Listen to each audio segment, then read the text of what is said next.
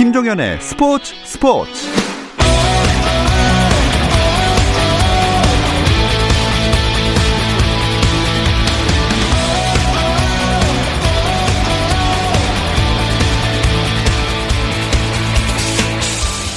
스포츠가 있는 저녁 어떠신가요? 아나운서 김종현입니다. 오늘 하루 스포츠계를 돌아보는 스포츠 타임라인으로 김종현의 스포츠 스포츠 출발합니다.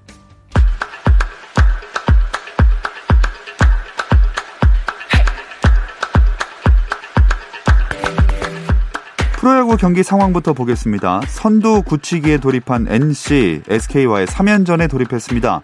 경기 7회 초고요. 양팀 모두 점수를 뽑지 못해서 스코어는 0대 0입니다. 갈길 바쁜 두산은 한화를 만났는데요. 어, 두산이 한화와의 상대 전적 4승 5패의 악연을 끊고 상위권 발판에 도약의 발판을 마련할 수 있을지 6회 초 두산이 넉점, 한화가 석점을 올린 채로 경기가 진행 중입니다. 23일 맞대결을 벌였던 기아 타이거즈 우완 사이드암 임기영과 키움 타선이 다시 만났습니다. 경기는 기아가 거의 매회 점수를 뽑아내면서 5회 말 현재 5대 1로 앞서 나가고 있습니다. 뒷문이 불안한 LG와 주전 마무리 부진이 겹친 롯데 만남도 눈길을 모읍니다. 자, 롯데가 1회 2점, 2회 2점, 3회 석점, 6회에 한 점을 더 뽑아내면서 6회 말 8대 0으로 크게 리드하고 있습니다. 자, KT 대 삼성의 경기도 열리고 있는데요. 양팀 모두 3회에만 한 점씩을 뽑아내서 7회 초 1대1 팽팽합니다. 추석 당일 오전에 메이저리거 류현진과 김광현이 동시에 선발 출격합니다. 류현진은 10월 1일 새벽 5시 템파베이 레이스와의 아메리칸 리그 와일드카드 시리즈 2차전에 선발 투수로 등판하고 김광현은 같은 날 오전 6시에 내셔널리그 와일드카드 시리즈 1차전에 선발 등판해 샌디에이고 파드리스를 상대합니다. 세인트루이스는 신인 김광현에게 가을 야구 1차전을 맡기는 파격을 선택했는데요. 한국인 투수가 메이저리그 포스트 시즌에서 같은 날 나란히 선발 등판하는 건 이번이 처음입니다. 축구 국가대표팀의 베테랑 이청용이 부상으로 10월 올림픽 대표팀과의 친선 경기에 출전할 수 없게 됐습니다. 대한축구협회는 이청용이 우측 무릎 인대 손상으로 대표팀 소집에서 제외됐다고 밝혔습니다. 축구협회는 이청용의 대체 선수 발탁과 관련해서는 추후 재공지할 예정입니다. 프로축구 K리그1 부산의 조덕재 감독이 성적 부진에 대한 책임을 지고 자진 사퇴했습니다. 부산 구단은 팀을 K리그1으로 5년 만에 승격시킨 조덕재 감독이 지난 주말 홈에서 열린 강원과의 경기 이후 팀에 자진 사임 의사를 밝혔고 구단은 이를 받아들였다고 설명했습니다. 치열한 잔류 경쟁을 펼치고 있는 부산은 팀이 안정적으로 운영될 수 있도록 이기형 감독 대행 체제로 남은 시즌을 치를 예정입니다. 프랑스 오픈 테니스 대회에서 클레이 코트 최강자인 라파엘 나달이 세계 랭킹 83위인 벨라루스의 이고르 게라시모프를 3대 0으로 이기고 단식 1회전을 가볍게 통과했습니다. 한편 로렌초 주스티노는 코란탱 무테를 3대 2로 물리쳤는데요. 이 경기는 6시간 5분이 소요됐고 프랑스 오픈 사상 두 번째로 오랜 시간이 걸린 경기가 됐습니다. 프랑스 오픈 역대 최장 시간 경기는 2004년 파브리스 산토로가 아르노 클레망을 3대 2로 물리칠 때 6시간 33분입니다.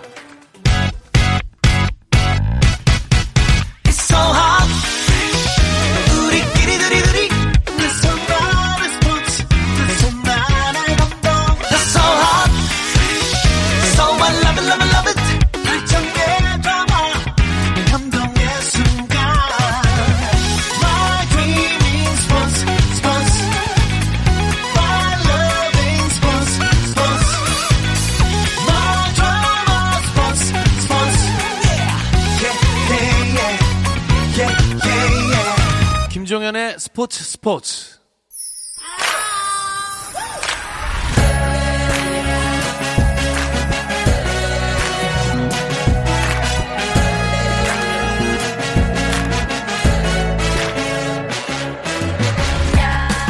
추석 연휴를 앞둔 오늘 스포츠 스포츠가 준비한 소식은 해외 축구 이야기입니다. 손흥민 선수 부상 소식도 있고 또 연휴 기간에 유럽파 선수들 경기 일정도 궁금해서 목요일 코너 이건 김정용의 랄롱도르를 이번 주만 화요일로 당겨서 함께 하겠습니다. 자, 먼저 영국으로 가보면요. 이건 축구 전문 기자 연결합니다. 안녕하세요. 네, 안녕하세요. 영국 런던 이건입니다. 일단 손흥민 선수 부상 소식부터 짚어볼까요? 네, 어, 27일 어, 토트넘 홈구장인 토트넘 하스퍼 스타디움에서 뉴캐슬과의 3라운드 홈 경기가 열렸습니다. 어, 손흥민 선수는요 역시 선발 출전을 했고요. 그 이전에 토트넘이 가졌던 4 경기에서도 모두 출, 선발 출전을 했었고 이번이 다섯 번째 경기였습니다.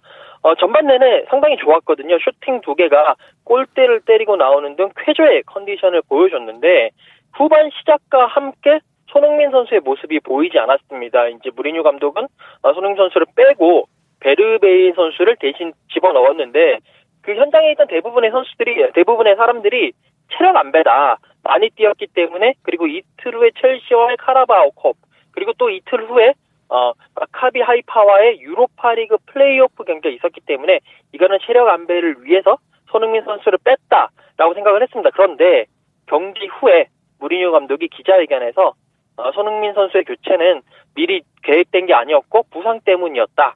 그리고 당분간 결장할 것 같고 햄스트링 부상이다. 음. 라고 밝히면서 부상 소식이 전해졌습니다.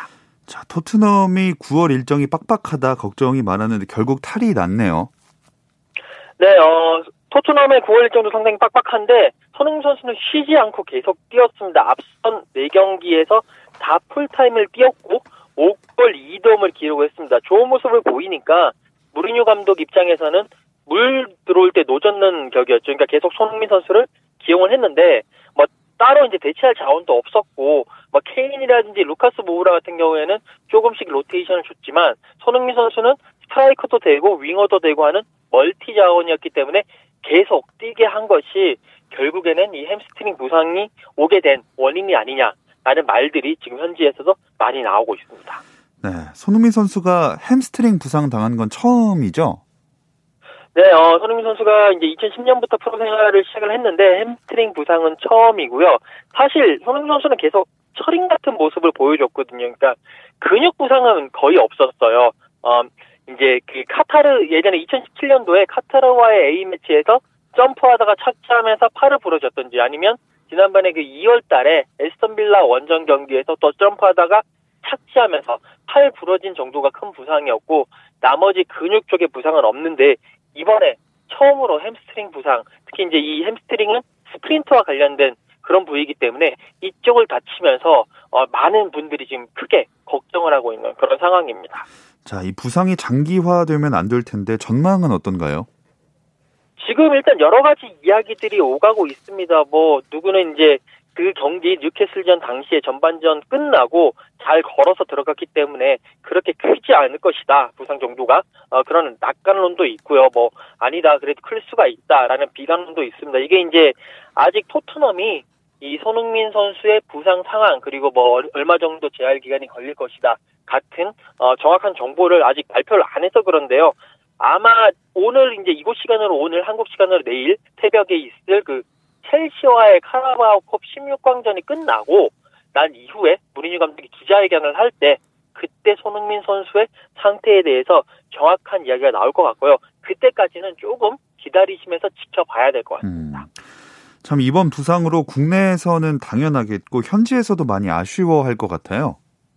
네, 어, 현지 언론들도 손흥민 선수의 부상 기간이 어느 정도 될 것이다라는 예상 기사도 많이 내고 현지 팬들도 지금 손흥민 선수가 너무 잘 나가고 있는데 너무 잘해주고 있는데 이렇게 다치면서 팀의 큰 어, 이제 전력 손실이다. 라고 이야기를 하면서 많은 의견을 개진하고 있고 전체적으로 정말 아쉬워하는 그런 모습입니다. 음, 손흥민 선수까지 빠지게 되면서 토트넘의 현재 위치도 참 걱정이 되네요.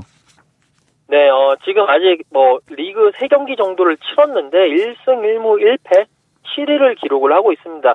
사실 순위는 아직까지 초반이기 때문에 큰 의미는 없습니다만 지금부터가 문제거든요. 그러니까 어, 오늘 이제 카라바오 컵 첼시와의 경기 그리고 특히 목요일에 어, 유로파리그 마카비 하이파와의 플레이오프 경기가 상당히 중요하고요. 그리고 주말에 또 맨유 원정을 갑니다. 여기서도 승점을 따내야 되는 상황인데 여기서 승점을 못 따내고 계속 조금 아쉬운 모습을 아쉬운 결과를 어, 얻게 된다면 전체적으로 팀의 분위기가 겨우 올려놨는데 다시 떨어지는 어, 그런 상황도 어, 걱정하고 있는 그런 분위기입니다. 네, 토트넘이 일정 운도 안 좋은데 그 경기 그 결과 측면에서도 운이 참 안 따르는 것 같아요.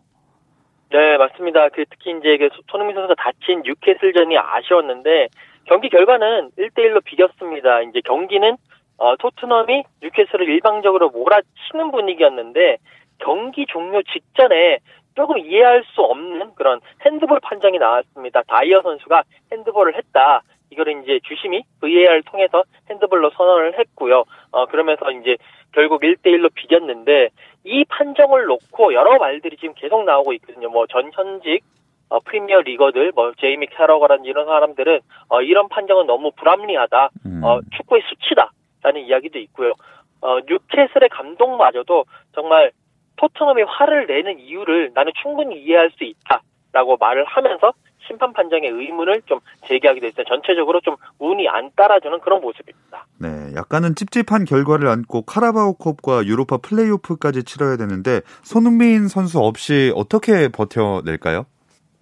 어, 일단 손흥민 선수의 자리에 지금 베르베인이라는 선수가 있으니까 그 선수를 넣고 루카스 모우라를 넣고 로셀소로 하여금 공격형 미드필더 자리로 하게 하면서 케인 2선을 케인 밑에 있는 2선을 구축을 할 것 같은데 관건은 이 가레스 베일이 언제 돌아오느냐. 지금 약간의 발목 쪽에 약간 경미한 부상이 있다고 하는데 이 가레스 베일이 빨리 돌아와야지 손흥민 선수의 그런 공백도 조금 더 메울 수 있지 않겠느냐라는 그런 이제 예상들이 나오고 있고요. 어쨌든 지금 가장 중요한 것이 오늘 이제 밤 한국 시간 내일 새벽에 첼시와의 카라바오컵 16강전 이것도 중요한데 더 중요한 마카비 하이파와의 플레이오프 유로파리그 플레이오프가 제일 중요하기 때문에 그 경기를 앞두고 오늘 경기는 약간 힘을 빼고 1.5군에서 2군 정도를 내고 유로파리그 플레이오프에서 남은 자원들을 다 출전시켜서 승리를 노리는 그런 전략으로 나서지 않겠느냐라는 것이 현지 언론들의 어, 지금 예상평입니다. 네. 그나저나 알리의 이적설이 끊임없이 이어지고 있는데 이번엔 파리 생제르맹이 거론됐네요. 네, 어, 파리 생제르맹 같은 경우에도 중앙 미드필더가 조금 필요한 상황인데 이런 상황에서 넬레 알리가 무리뉴 감독과의 약간의 불화설로 인해서 상당히 조, 관계가 좋지 않다라는 기사들이 나오고 있고 그렇기 때문에 파리 생제르맹이 발빠르게 토트넘과 지금 접촉을 하고 있다는 기사들이 나오고 있습니다. 사실 델레 알리 같은 경우에는 지금 현 상황에서 토트넘에서 뛸 자리가 없거든요. 뉴캐슬전에서도 델레 알리의 이름이 출전 선수 명단에 전혀 올라가 있지 않았기 때문에 상당히 지금 팀을 떠나는 거 아니냐라는 얘기들이 나오고 있고 아무래도 이적보다는 임대로 갈 것 같다. 만약에 넬레알리가 파리 생제르맹 가게 된다면 토트넘 입장에서는 주급도 아낄 수 있고 임대료도 받을 수 있으니까 재정적으로 좀 도움이 될 수 있고 여기에 어 델레알리의 폼이 떨어졌는데 파리 생제르맹에서 뛰면서 한 시즌 정도 뛰면서 다시 폼을 회복해서 온다면 팀에 더 좋은 거 아니겠느냐 라는 어, 그런 이야기들도 솔솔 흘러나오고 있습니다. 네, 그리고 오늘 새벽 영국에서는 리버풀 대 아스널의 경기가 있었죠. 네, 어, 리버풀의 홈인 안필드에서 리버풀과 아스널이 격돌을 했는데요. 리버풀이 3대 1로 아스널을 눌렀습니다. 어, 마네, 로버트슨, 디오고 조타가 골을 넣으면서 디펜딩 챔피언으로서의 위용을 과시했습니다. 어, 리버풀은 이번 시즌에도 그 막강한 모습을 보여주는 것 같아요. 네, 어, 리버풀이 개막 후 3경기에서 모두 승리를 하면서 3연승을 달렸는데 이 3경기가 모두 의미가 있는 게 첫 경기가 부담스러운 상대, 그러니까 승격팀 리즈 유나이티드였어요. 어떤 모습일지도 부담스러운 데다가 그 팀에는 비엘사 감독이란 명장이 있기 때문에 아, 상당히 까다로웠는데 난타전 끝에 4대3을 승리를 했고 그리고 이어진 첼시 원정 또 승리를 했고요.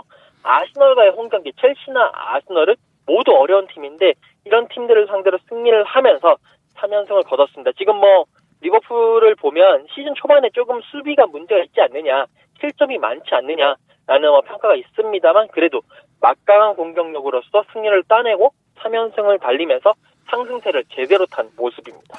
네, 반면에 맨시티는 시즌 초반이긴 하지만 좀 부진하네요. 네, 어, 시즌 전에 이제 영국 언론들이 우승 1순위로 리버풀보다 맨시티를 놓았는데 뚜껑을 열고 보니까 지금 맨시티가 흔들리고 있습니다. 일단 가장 큰 것이 어, 세르지오 아게로, 뭐 라포르테, 제수스 같은 주전 선수들이 부상이었고 사실 맨시티가 지금 두 경기만 한 상황이거든요. 1승 1패인데 그 1패가 큽니다. 이제 레스터 시티를 홈으로 불러들여서 2대 5로 졌는데 이 과르디올라 감독이 2008년도에 감독으로 데뷔한 이후에 13년 동안 총 686경기를 했는데 이 경기에서 5골을 내준 적이 없었는데 어. 이번에 레스터 시티전에서 다섯 골을 내주면서 어, 결국에 무너졌고 이게 수비가 문제가 아니냐. 어, 존 스톤스 나단 아케 조합으로 쉽지 않다. 그렇기 때문에 지금 맨시티가 벤피카에서 디아스를 데리고 왔는데요. 어, 이 디아스를 데리고 와, 오더라도 수비를 과연 잘 만들 수 있겠느냐. 여기에 대해서는 많은 언론들이 의문 부호를 남기고 있습니다. 음. 자, 또 최근 프리미어리그 이슈들 뭐가 있을까요? 지금 가장 큰 이슈가 아까 전에 말씀드린 그 핸드볼 논란인데요. 그 토트넘과 뉴캐슬전에서 다이어 선수가 핸드볼 파울을 해서 PK를 내줬고 크리스탈 팰리스의 수비수 조엘 워드의 핸드볼 관련 상황 그리고 첼시의 카이 하베리츠 선수의 핸드볼 관련 상황 등등 여러 그 핸드볼 관련 판정 논란이 계속 이어 나오면서 많은 사람들이 얘기를 하고 있습니다. 이게 올 시즌을 앞두고 국제 축구 평의회 여기서 이제 그 축구 규칙을 만드는데 여기서 핸드볼 개정안을 내놓았는데 핸드볼의 위치는 뭐 겨드랑이부터 손끝까지를 확실하게 정했는데 이거를 판정하면서 이 팔이 부자연스러운 위치에 있을 때 핸드볼이다 라고 명시를 했는데 이 부자연스러운 위치가 어디냐 요 문구를 놓고 심판들마다 VAR마다 다 각기 각기 각기 다른 판정을 내리고 있어서 지금 이 핸드볼 판정에 대한 기준이 명확해야 된다. 라는 논란이 크게 일고 있는 상황입니다. 네, 벌써 시즌 초반인데도 많은 논란이 되기 때문에 빠른 수정이 필요할 것 같습니다. 그, 그나저나 잉글랜드 프리미어리그에서 그 코로나 확진자가 계속 나오고 있는데 리그 중단되거나 그러진 않을까요?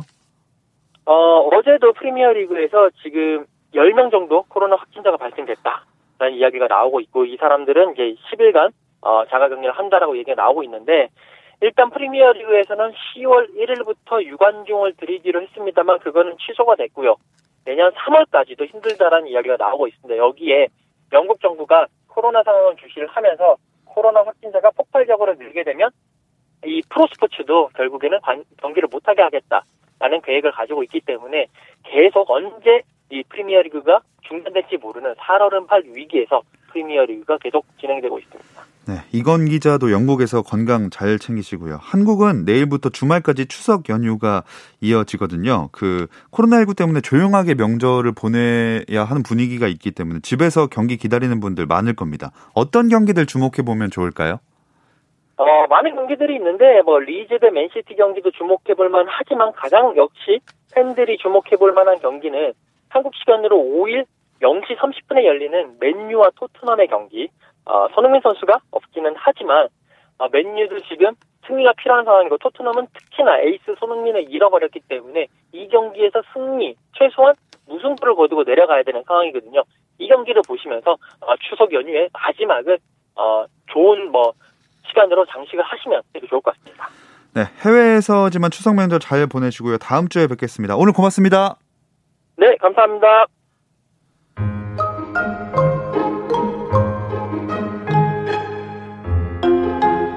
몸은 멀리 있어도 서로를 위한 마음만은 가득한 추석. 추석 특집. 김종현의 스포츠 스포츠와 함께 하세요. 해외 축구 이야기를 나누는 라디오의 발롱도르 이건 김정용의 랄롱도르 듣고 계십니다. 이건 기자 연결해서 프리미어리그 소식 들어봤고요. 그 밖에 유럽 축구 소식들 정리해 보겠습니다. 풋볼리스트 김정용 기자 연결합니다. 안녕하세요. 안녕하세요. 김정용입니다. 자, 프리미어리그에서 코로나19 확진자가 또 발생했다. 이 소식을 전해드렸는데 이탈리아 세리아에서도 나왔네요. 네, 이 세리아 제노아라는 구단에서 무려 14명이나 나왔고요. 그중에 선수가 11명이나 된다는 소식입니다. 그 월요일 새벽 나폴리를 상대로 이 팀이 경기를 했는데 그 경기에 핵심 선수 두 명이 이미 확진을 받아서 경기에서 빠졌어요. 그 여파로 0대 6으로 대패를 했는데요. 그 뒤에도 확진자가 속출해서 현지 보도에 따르면 나폴리전에서 뛴 선수 중에서도 6명이 확진이 됐다 이런 어. 보도가 있습니다. 그래서 제노아의 다음 경기는 연기될 게 유력하고요. 현대 팀인 나폴리는 무슨 죄라고 그 네. 감염 공포가 있을 뿐 아니라 그 제노아전에서 밀접 접촉자로 분류될 선수들도 자가격리가 돼야 될 텐데 하필 다음 경기가 유벤투스전이라서 음. 나폴리도 손해가 막심하다고 합니다. 자, 세리에아도 참 문제가 많고 전 유럽이 아직도 코로나 때문에 이 축구가 참 문제가 많은데 황희찬 선수 경기 보면 분데스리가는 관중들을 입장시키잖아요. 독일은 괜찮을까요? 어, 일단 황희찬 선수 경기 얘기를 잠깐 드리면 26일 레버쿠젠과 라이프치히의 경기를 얘기하신 건데요. 황희찬 선수는 라이프치히의 공격수로서 후반 시작과 동시에 교체 투입됐습니다. 결과는 1대1 무승부였고요. 사실 어, 관중 입장은 유럽 중에서는 좀 코로나19가 괜찮은 나라라고 해도 우리 상식으로는 이해가 안 되는 상황이긴 하지만 분데스리가는 심지어 제가 다른 현지에 가 있는 기자들 상황을 보니까 훈련장 취재까지 허락을 하고 있는데 어. 경기 관중 입장뿐 아니라 그 훈련하는 그 훈련 그라운드 바로 옆에까지 줄을 쳐놓고 사진 기자와 취재 기자들이 들어가서 취재를 하고 있더라고요. 이 정도로 좀 우리나라에 비해서는 경각심이 좀 낮은 상황이긴 합니다. 음. 근데 황희찬 선수는 왜 교체 출전만 많이 하는 걸까요? 어, 사실 교체 출전한 최근 두 경기를 보면 이해가 되긴 되는데요. 지난주에 이어서 연속으로 교체 출장만 했는데 나왔을 때 모습 보면 팀 전술에 녹아들지 못한 게 보이긴 합니다. 그러니까 측면과 중앙을 오가면서 저돌적인 돌파를 하고 상대 수비를 찢어놓으면서 배속기어 역할은 충분히 하고 있는데요. 그 동료들과의 패스 타이밍 같은 게 좀 안 맞긴 했어요. 그래서 차차 시간을 갖고 팀에 적응하면서 출장 시간을 늘려간다고 긍정적으로 생각하면 될 것 같습니다. 네. 이강인 선수도 교체 출전했고 지난 한 주간에는 눈에 띄는 활약을 보인 유로파 선수가 없었던 것 같습니다. 네, 먼저 이강인 선수는 발렌시아 소속으로 우에스카 상대로 1대1 무승부에 그친 경기에서 막판 교체 출장했습니다. 다만 주중 경기가 있었던 거기 때문에 내일 새벽에 열리는 레알 소시에다드와의 주말 경기, 아, 그러니까 주중 경기 주말 경기가 이어지니까 레알 소시에다드와의 다음 경기에서는 선발 출장을 준비하고 있다고도 긍정적으로 볼 수 있겠고요. 또 이승호 선수는 꾸준히 선발 출장을 하고 있는데 가장 최근 경기에서도 팀이 0대 3으로 패배하면서 어, 프로 첫 멀티골을 넣었던 기세는 이어가지 못하고 있고요. 어, 황인범 선수 정도가 유럽파 중에서 제일 잘하고 있다고 말할 수 있겠는데요. 황인범 선수는 퇴장으로 한 경기 거른 뒤 29일 복귀전을 치렀는데 이 경기에서 또 어시스트를 했습니다. 그러면서 벌써 러시아 진출 6경기 만에 2골 4도움을 기록하는 굉장한 활약 중입니다. 음. 자, 추석 연휴에도 참 우리 해외파들 활약이 기대되는데 어떤 경기들이 열리나요? 네, 어, 방금 말씀드린 이강인 선수 경기가 내일 새벽이죠. 스페인 라리가 4라운드 레알 소시에다드 원정 경기고요. 주말로 넘어가면 토요일 밤부터 일요일 새벽까지 이어지는 경기들을 해외파 선수들을 많이 만나실 수 있습니다. 먼저 토요일 밤 10시 30분에 도르트문트와 프라이부르크의 경기가 있는데 권창훈, 정우영, 이 한국인 듀오가 강호 도르트문트를 상대한다는 점에 상당히 기대를 모으고 있고요. 일요일 1시 30분에는 어, 황희찬 선수가 있는 라이프치히가 샬케공사 역시 명문팀이 샬케공사와 경기를 갖습니다. 그리고 일요일 새벽 3시 45분에는 신트트라이던의 이승우 선수가 코르트 에이크라는 벨기에 구단과 원정 경기를 갖습니다. 자, 뭐 시즌 초반이라서 더 지켜봐야겠지만 어, 우리 해외파 중에 손흥민 선수를 제외하면 확실히 주전을 굳힌 선수가 아직은 안 보이는 것 같거든요. 네, 아무래도 붙박이 주전으로 기대를 모았던 빅리거, 어, 발렌시아의 이강인, 라이프치 황희찬 이 두 선수 그리고 더 나아가면 분데스리가의 그 프라이부르크의 정우영 선수도 시즌 개막 직전엔 주전으로 많이 얘기가 됐는데 최근 경기에 교체 출장했거든요. 이 세 선수 때문에 좀 주전을 생각만큼 많이 못했다라는 느낌이 드는 것 같습니다. 뭐 음. 개인적으로는 기자 입장에서도 밤새서 경기 보려고 준비했는데 교체 명단에 있다. 이래서 좀 허탈한 적이 한두 번이 아니었거든요. 하지만 뭐 말씀하신 손흥민 선수 그리고 빅밀은 아니지만 이승우, 황인범 이 선수들이 확실히 주전이라고 볼 수 있고 황희찬, 정우영, 이강인도 수장 시간을 늘려나가고 있기 때문에 앞으로 좀 희망적으로 볼 수 있을 것 같습니다. 자, 이번 명절에 우리 선수들이 명절 축포 같은 거 좀 터트려 줄 수 있을까요? 어 일단 추석 연휴 기간에 들어가는 발렌시아의 이강인 선수 같은 경우에는 이번 경기에 나온다면 명절 축포를 좀 기대해 볼 수 있을 것 같아요. 현지에서도 이강인 선수가 안 나오면 한국인 뭐 통신원이 아니고 스페인 현지 기자들이 하비그라시아 감독한테 이강인 왜 안 나냐고 물어봅니다. 어. 뭐그 정도로 발렌시아가 지금 선수단이 약해진 가운데 미래를 걸고 있는 특급 유망주라서 관심이 굉장히 높은데요. 지난 우에스카전에서 이강인이 안 나온 이유를 그라시아 감독이 굉장히 구체적으로 설명을 해야 했을 정도였습니다. 그런데 소시에다드전은 그 경기보다는 나올 확률이 훨씬 높다고 전망이 되고 있으니까 일단 추석 연휴에 딱 껴있는 이강인 선수의 일단 명절 축포를 먼저 한번 기대해 보겠습니다. 우리나라 선수들 경기 외에 또 어떤 매치업들 추석 연휴에 볼 수 있을까요? 네, 어, 일단 스페인과 어, 분데스리가 잉글랜드 리그 이런 여러 리그에서 전체적으로 많은 경기들이 벌어지고 있는데요. 어, 아까 잉글랜드 프리미어리그 얘기를 많이 하셨는데 잉글랜드 컵 대회도 있습니다. 어, 수요일 새벽에 토트넘과 첼시, 목요일 새벽에 맨시티와 메뉴, 금요일 새벽에 리버풀과 아스널의 경기가 있는데 사실은 다른 빅리그 리그 경기보다는 이 컵 대회가 가장 우리에게 많은 관심을 갈 만한 빅매치가 많이 모여 있기 때문에 이 경기들 보면서 어, 재밌게 연휴 보낼 수 있을 것 같습니다. 그리고 라리가 얘기도 해보자면 바르셀로나 파티의 활약이 화제잖아요. 네, 안수 파티 선수는 바르셀로나의 10대 유망주인데요. 어, 스페인 프리메라리가 1라운드에서 어, 바르셀로나의 첫 경기에서 비야레알을 상대로 멀티골을 터뜨렸습니다. 루이스 수아레스가 아틀레티코 마드리드로 떠난 뒤에 메시의 새로운 공격 파트너로 낙점됐고요. 거기에 기존 스타 선수들이었던 그리즈만, 쿠티뉴 이 선배들까지 함께 호흡을 맞추면서 어, 그런 기라성 같은 선수들과 호흡을 맞추고 있는데도 안수 파티 선수가 전혀 밀린다는 느낌이 없을 정도로 음. 좋은 활약을 보여주고 있습니다. 네. 또 아틀레티코 마드리드로 이적한 루이스 수아레스 데뷔전 어땠는지도 궁금한데요. 아, 네. 수아레스 선수는 무려 교체 출장에서 교체 출장했으니까 출장 시간이 짧았는데도 예. 2골 1도움이나 기록하면서 아주 환상적인 데뷔골전을 치렀습니다. 사실 바르셀로나는 작년에 팀 전체가 붕괴된 상황이라서 메시, 수아레즈 두 선수 외에는 공격 루트가 없다는 말까지 있었거든요. 근데 아틀레티코 마드리드는 이 선에서 수비도 다 해주고 패스도 수아레즈에게 잘 넣어줍니다. 그리고 지난 시즌 적응기를 거쳐서 이번 시즌 활약이 기대되는 주앙 펠릭스라든지 뭐 공격수로 포지션을 바꾼 마르코스 요렌테 같은 도우미들이 있어서 수아레즈에게 더 편한 환경이고 마지막으로 어, 원래 아틀레티코 마드리드의 주전이었던 디에고 코스타 선수가 지금 다른 팀으로 이적할 가능성이 상당히 강하게 제기되고 있어요. 그래서 어쩌면 수아레즈가 아틀레티코에서 붙박이 주전 공격수가 돼서 어, 메시와 정면 대결을 하게 되는 모습을 음. 볼수 있을 것 같습니다. 수아레즈가 아틀레티코 마드리드로 이적을 했는데 원래는 유벤투스 설 얘기도 나왔고 그래서 무슨 시험 보다가 부정 행위했다 이런 이야기도 있었죠. 네, 약간 해외 토픽 같은 네. 상당히 좀 흥미로운 소식이었는데 어, 이탈리아 여권을 가지려면 어, 그냥 이탈리아인 아내가 있음에도 불구하고 마치 한국에서 귀화 시험 치듯이 이탈리아어 시험을 한번 쳐야 된다고 해요. 그런데 그 시험에 유벤투스 구단까지 나서서 부정 행위로 어, 수아레즈를 합격시켰다는 그 관측이 있어서 현재 경찰이 수사를 했습니다. 다만 이제 증거 불충분으로 기소까지는 안 된 걸로 알려져 있는데요. 그런 해프닝 때문에 결국에는 이탈리아 구단인 유벤투스 이적이 무산됐고요. 아틀레티코 마드리드로 진로를 바꾸게 됐던 거죠. 네, 랄롱도로 이제 마칠 시간이 됐습니다. 풋볼리스트 김정용 기자와도 인사 나눌게요. 오늘 고맙습니다. 고맙습니다. 내일부터 금요일까지 추석 연휴 3일간은 스포츠 스포츠가 준비한 추석 특집 스포츠 직업의 세계가 방송됩니다. 알고 싶었지만 쉽게 들을 수 없었던 이야기들을 다양한 스포츠 전문가들과 나눠봤으니까요. 연휴에도 별일 없으면 꼭 좀 챙겨 들어주세요. 김종현의 스포츠 스포츠.